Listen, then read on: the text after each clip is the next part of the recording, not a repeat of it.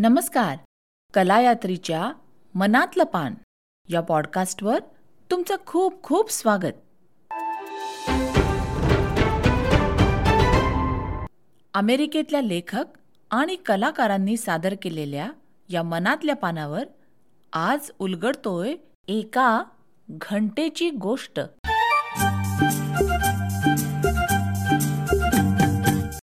लेखन शिरीन म्हाडेश्वर. अभिवाचन. प्रज्ञा आपटे.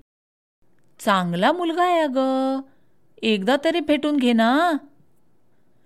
अरेंज मॅरेजच्या दालनात स्वेच्छेने किंवा नाईलाजाने पाऊल ठेवलेल्या प्रत्येकीने कधी ना कधीतरी ऐकलेलं हे विधान बिंदूने सुद्धा शेवटी ऐकलंच. नुकतीच पंचवीशी ओलांडलेली बिंदू.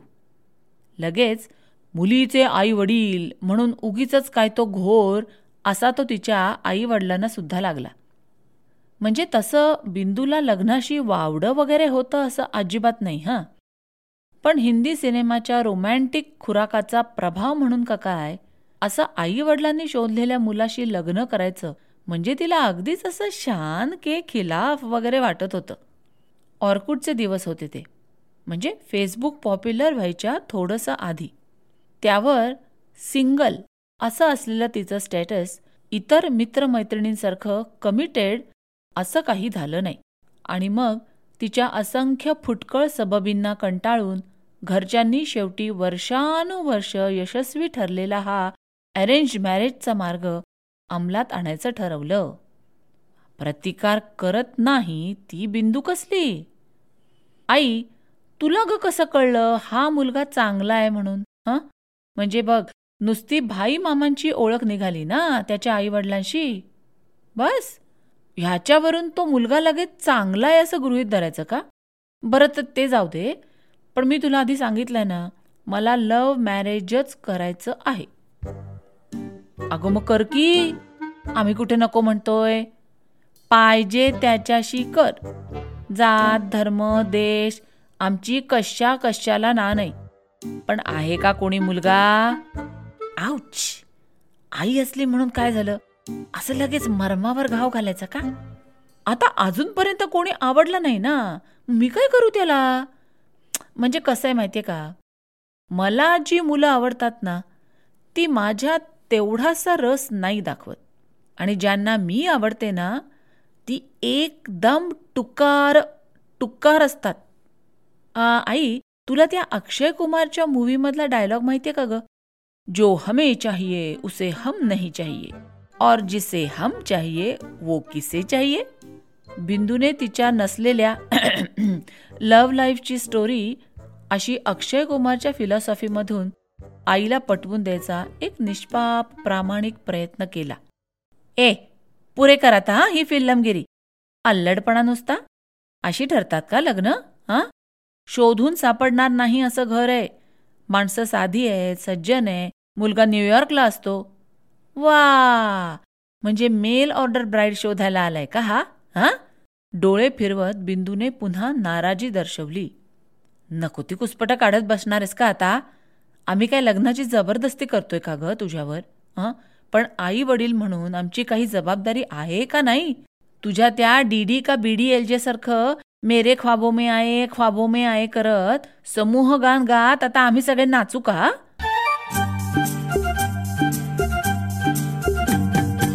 आईचा स्वर जरावरच्या पट्टीत लागतोय त्यामुळे आता प्रकरण आवर्त घ्यायला हवं. ह्याची जाणीव बिंदूला झाली. त्यामुळे लगेच ती लाडात आली आणि आईच्या गळ्यात पडत म्हणाली बीडीएल जे? समूह गान? काय पण आई. आणि हा त्या मागे सुचवलेल्या रूपा सिंगसारखा नाही ना ग? ई रूपा सिंग असं कुणा मराठी मुलाचं नाव कसं असू शकतो ग आई? रूपा सिंग मराठीच काय? असं कुणाचंच नाव कसं असू शकतं? मला काही कळत नाही. नावात काय ठेवलंय? हां? सांग बरं नावात काय ठेवलंय? आणि तसंही ह्याचं नाव एकदम साधं सरळ आहे हां? निशांत. कुणी सांगावं? बघ. तुला आवडूनही जाईल कदाचित. गळ्याभोवती पडलेल्या लेकीच्या हातांना कुरवाळत आई म्हणाली आपलं विधान खरं ठरावं अशी मनोमन प्रार्थना करत.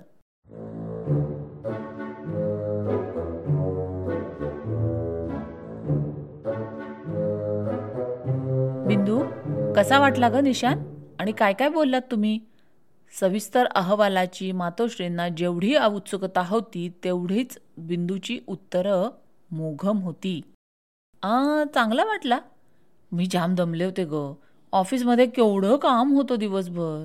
सतत मीटिंग्स होत्या ना आमच्या एका मागोमाग एक जराही उसंत नव्हती. अगं काय बोलतेस? तू त्याच्याशी काय बोललीस ते सांग ना. आणि काही छळ नाही ना गं केलास त्याचा? उलटसुलट प्रश्न विचारून? किती तो आईचा स्वतःच्या मुलीवर आणि तिच्या प्रतिभेवर असलेला ठाम विश्वास. असं कसं सांगणार? बोललो बोललो बऱ्याच विषयांवर. चांगलं आहे ऑथेंटिक वाटला सिन्सिअरसुद्धा वाटला.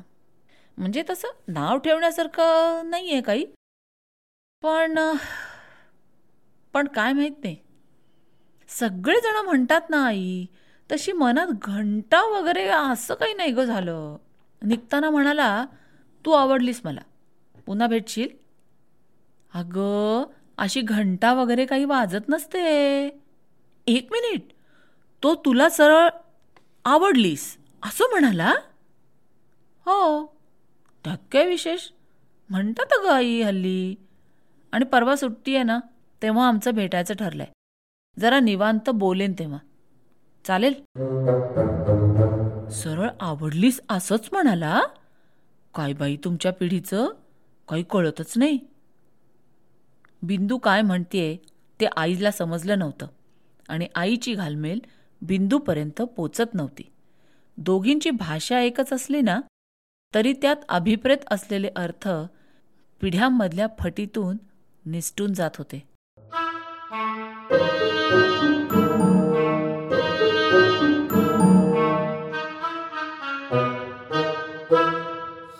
तीन महिने उलटून गेले आज. तू दर एक दिवसाआड त्याच्याशी बोलतीयस त्याच्याबद्दल एवढ्या गोष्टी सांगत असतेस मला आणि बाबांना. अगं मग घोडं अडलंय कुठे? अजून तुझी ती घंटा का काय म्हणतात ती वाजायची वाट बघतीयस का? हे बघ असं काही असेल तर आधीच सांग बाई बिंदू. आम्ही आपली खुळ्यासारखी वाट नाही बघणार. आईच्या चेहऱ्यावर काळजीयुक्त नाराजीची छटा स्पष्ट दिसत होती. तसं नाही ग आई. खूप छान आहे निशान. फोनवर एकदम मस्त गप्पा मारतो. त्या दिवशी ना चक्क बुंटुश म्हणाला मला. कसलं क्यूट नाव आहे ना बुंटुश. सेन्स ऑफ ह्युमर काय मन्नाट आहे माहितीये त्याचा? एवढा हसवतो म्हणून सांगू. बिंदूचे डोळे त्याच्याबद्दल बोलताना तिच्याही नकळत चकाकले. बघ पुन्हा तेच. अगं एवढी भरभरून बोलतेस त्याच्याबद्दल. मग कसली वाट पाहतेस बिंदू? हे बघ आम्हाला घाई अजिबात नाही. पण आम्हाला आवडला आणि चांगला वाटलाय बरं का निशांत या वयात कळतं आम्हाला कोण मुलगा कसा आहे ते. तुझ्या नको त्या आकसापायी एका चांगल्या व्यक्तीला आयुष्यात आणण्याची संधी गमावून बसशील याची भीती वाटते ग आम्हाला. बरोबर आहे आई तुझं. मलाही छान वाटला ना तो. अगं खरंच. पण अख्खं आयुष्य सोबत घालवण्याकरता एवढंसं पुरे असतं का ग? अजून कळलं पाहिजे ना. त्या व्यक्तीबद्दल अजून माहिती मिळाली पाहिजे.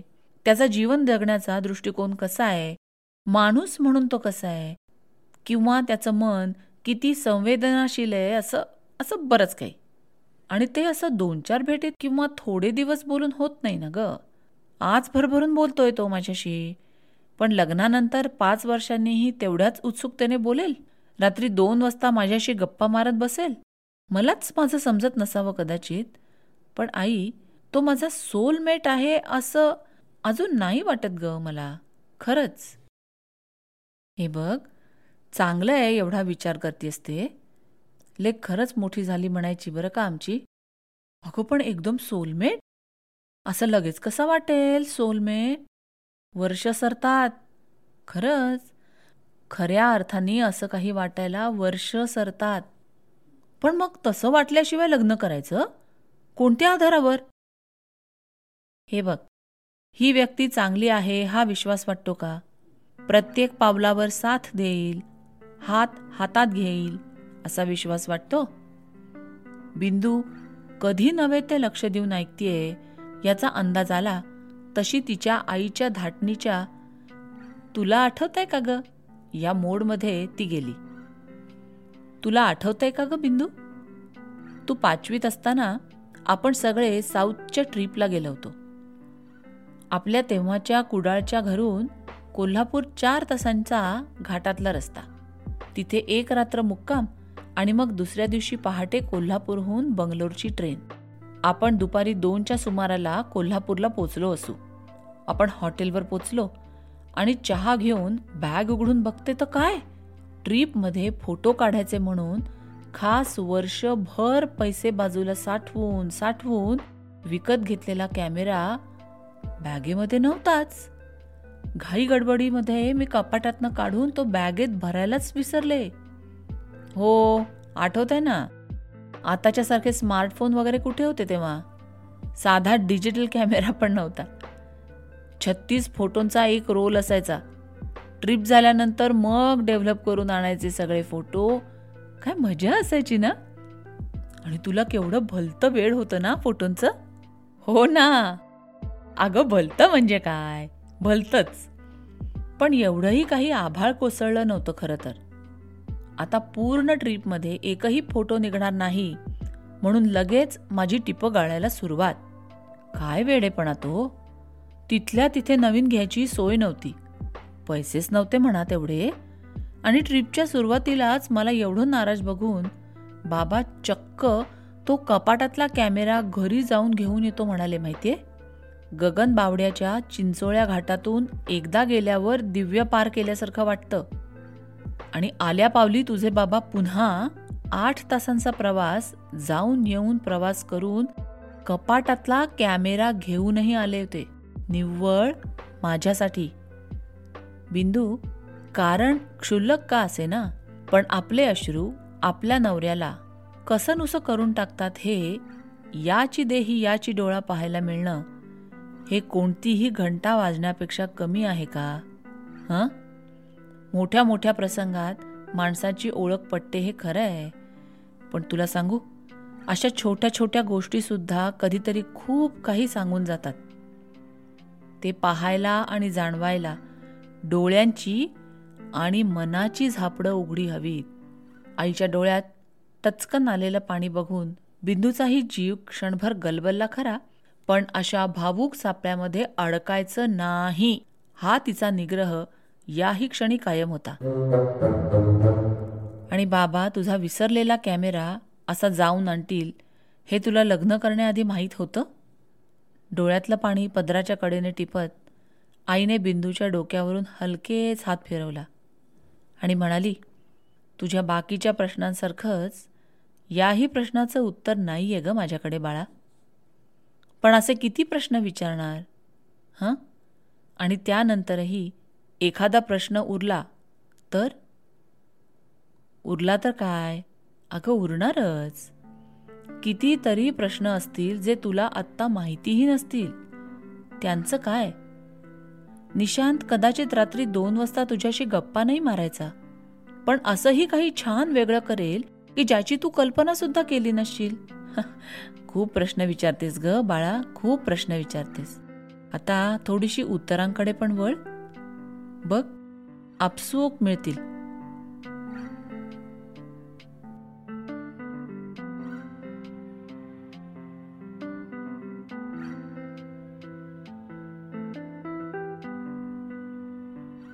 आई मी ना साखरपुड्याला आजीची साडी नेसणार आहे लाल काठाची. म्हणजे आजी तिथे माझ्याबरोबर आहे असं मला वाटेल. निशांतला पण खूप आवडली. सुंदर दिसशील त्या साडीत असं म्हणाला.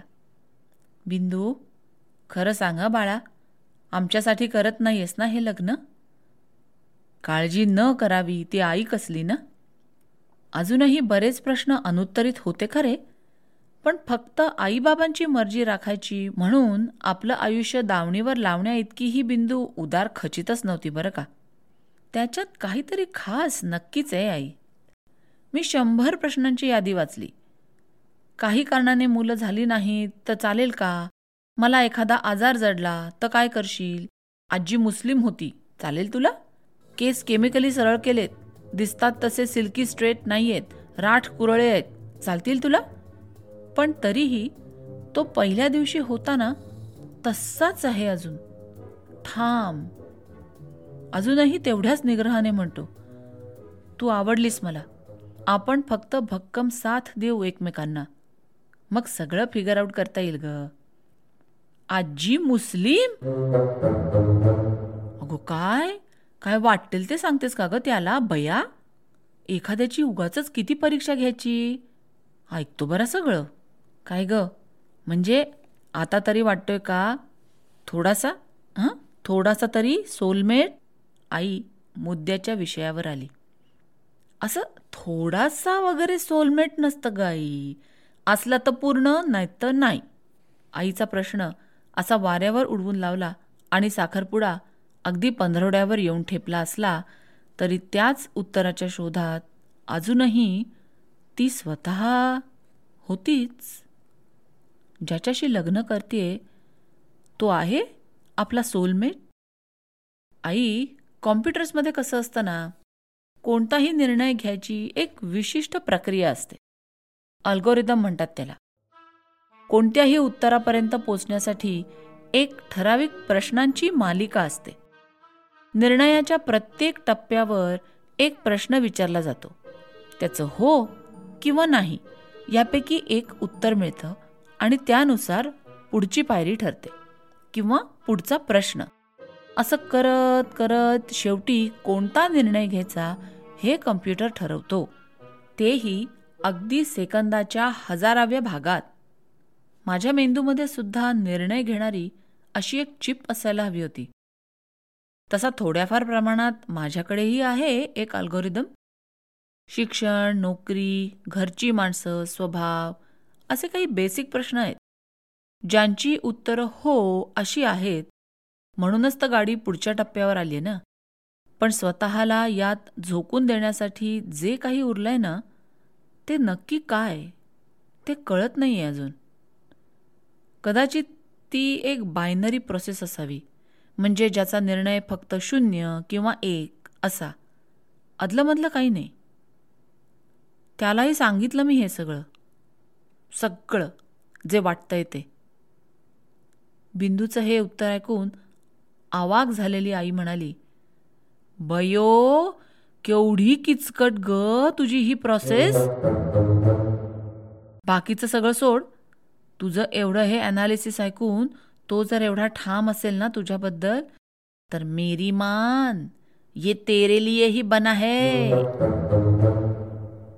आई जेव्हा असं हिंदी फेकते ना तेव्हा ती जाम क्यूट वाटते. आणि यावेळेला पण वाटली. आणि मनातल्या मनात तिचं तेरे लिए बना है हे वाक्य ऐकून गालावर एकदम मोरपीस फिरवल्यासारखं वाटून गेलं. चक्क.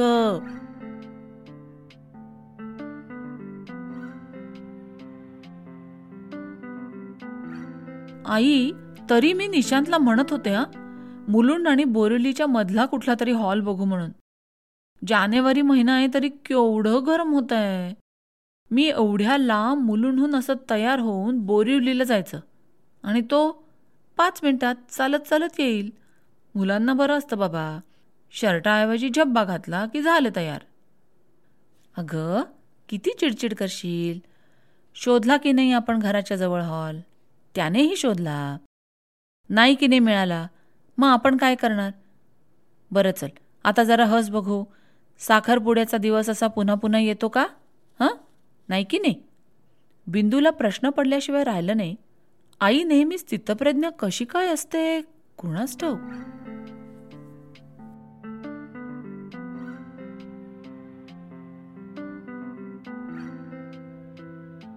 बिंदू बाळा अगं निशांत कुठं आहे? मंडपात आले तेव्हापासून दिसलाच नाही मला. आणि हे काय? तू अशी रडवेली का? ठीक आहे ना गं सगळं? हॉलवर आल्या आल्या त्याला भेटायला गेली होतीस ना? काही झालं का? अगं भटजी बुवा पण विचारतायत निशांत कुठे म्हणून? साखरपुड्याची वेळ झाली. आणि तुझ्या डोळ्यात पाणी का गं असं? घाबरवू नकोस ना ग प्लीज. काय झालं बाळा? रडवेल्या चेहऱ्याने मुसमुसत बिंदू म्हणाली आई अगं पूजेनंतर नेसायची आजीची साडी घरीच राहिली आहे मुलुंडला डायनिंग टेबलवर ठेवली होती बॅग. छे! एवढंच ना? गो बाई घाबरवलंच माहितीये मला. एक मिनटं. आईचा जीव लगेच भांड्यात पडला. नाकातली नथ सावरत तिने समजावणीच्या सुरात बिंदूला म्हटलं बरं चल जाऊ दे बाळा आता. पूजेनंतरही हीच साडी नेस हां? चालतं अगं हल्ली. आणि निशांची तयारी झाली का? पूजेला बसायला हवं आता चल. आई त्याला भेटायला गेले ना तेव्हाच बॅग विसरल्याचं लक्षात आलं. आणि एकदम रडूच आलं मला. मी साडी विसरले म्हणून. मग निशांत म्हणाला मुहूर्त थोडासा पुढे ढकलूया. साखरपुड्याला तुला आजीची साडी नेसायची ना? मी आलोच. तो मुलुंडला गेलाय माझी साडी आणायला. काय? साखरपुडा सोडून एवढ्या लांब गेलाय तो आत्ता? फक्त साडी आणायला? आई जवळजवळ किंचाळलीच. बिंदू मात्र आईच्या प्रश्नार्थक मुद्रेकडे एकटक पाहत राहिली. आणि नकळत नकळत तिला एक घंटा ऐकू आली. कोल्हापूरच्या हॉटेल रूमच्या दारावरची. डोळे चोळत चोळत छोट्या बिंदूने अंतरुणाखालून बाहेर पाहिलं तर अंधुक प्रकाशात पहाटे चार वाजता प्रवासातून दमवून आलेले बाबा हातात कॅमेऱ्याची एक छोटीशी पिशवी घेऊन उभे होते. आणि त्यांना मिठी मारून आई हुंदके देऊन रडत होती. दोन तासात लगेच बंगलोरला निघायचं होतं. काहीतरी उमजल्यासारखं भानावर येत रडता रडता बिंदू एकदम हसायला लागली. हाच तो असावा क्षण. घंटा वाजण्याचा. ट्यूब पेटण्याचा. तिच्या क्लिष्ट किचकट लांब लचक अल्गोरिदममधली शेवटची बायनरी प्रोसेस काटा खटकन शून्याकडून एक वर जाण्याची. स्वतःला या नव्या नात्यात निशंक झोकून देण्याची.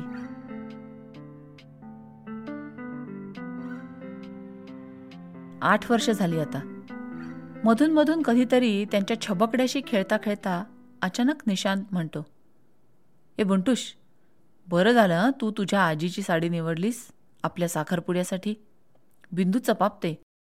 याला काय कळलं माझ्या मनातल्या घंटेचं? ती का बरं? असं विचारते. शेरलॉक होम्सच्या आविर्भावात तो उद्गारतो मला काही फरक पडत नाही पण कोणती मुस्लिम आजी अशा काठा पदराच्या साड्या नेसते ग? हां? नव्हती ना तुझी आजी मुस्लिम? फेकत होतीस ना मला.